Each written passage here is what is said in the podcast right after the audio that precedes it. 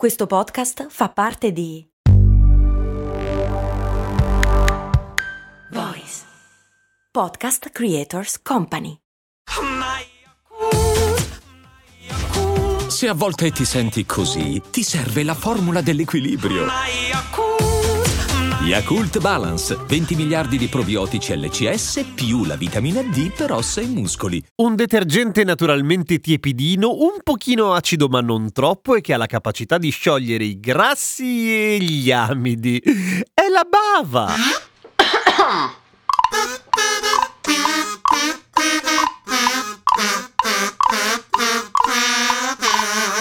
Ciao, sono Giampiero Kesten e questa è Cose Molto Umane. Non so se avete già sentito la puntata di oggi di Umani Molto Umani, dove Benedetta Artefacile ci racconta una serie di curiosità che riguardano la storia dell'arte e a un certo punto viene fuori che uno dei principali strumenti di restauro dei dipinti è la saliva, che sembra una cagata, ma ovviamente non lo è. E come mai la saliva va bene per pulire i quadri che bisogna restaurare? Per quei motivi che abbiamo detto all'inizio, nel senso che nella maggior parte dei casi molto dello schifo della patina che si forma negli anni sui dipinti è di origine organica, in particolare lipidi. Non che la saliva faccia da acquaragia, ovviamente, anche perché sennò non sarebbe molto indicata per i dipinti, perché farebbe i buchi. Invece, però, visto che è tutta piena di enzimi come l'amilasi e la lipasi, che sono fatti apposta proprio per iniziare a predigerire il cibo, risulta essere un ottimo ingrediente per pulire almeno all'inizio il primo straterello di patina di vuncio sui quadri. Ma mica lo useranno i professionisti, direte voi. E lo fanno sì, vi dico io, perché è una tecnica ben nota appunto fra i professionisti, che però ci tengono a dire non fatelo a casa, perché noi siamo dei professionisti, perché i professionisti ci tengono tantissimo a fare sapere che lo sono. Dopodiché questa roba ha vinto anche un premio Ignobel nel 1990 dove tre restauratori portoghesi, ovvero Paula Romao, Adilia Larsao e Cesar Viana, hanno proprio dimostrato che la saliva funziona meglio di altri solventi e comunque meglio dell'acqua. Ovviamente quando si inizia un restauro non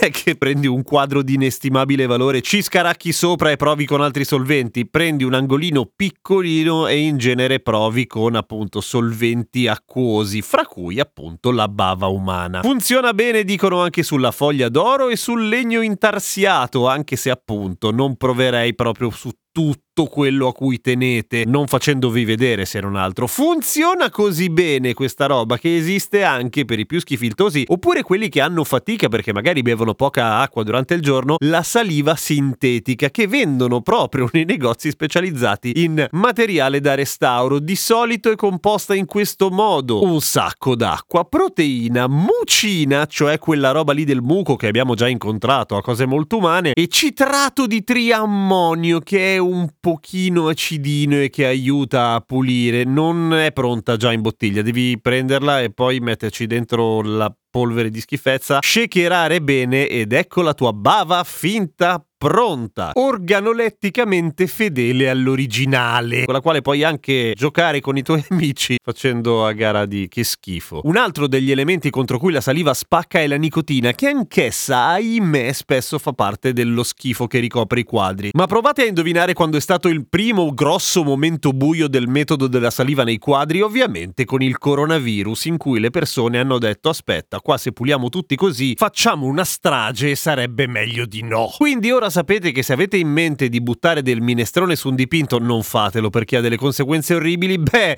il dipinto probabilmente ha visto di peggio, nel senso che è stato sputazzato da tutti i restauratori che l'hanno incontrato durante i secoli dei secoli. Amen. A domani con cose molto umane!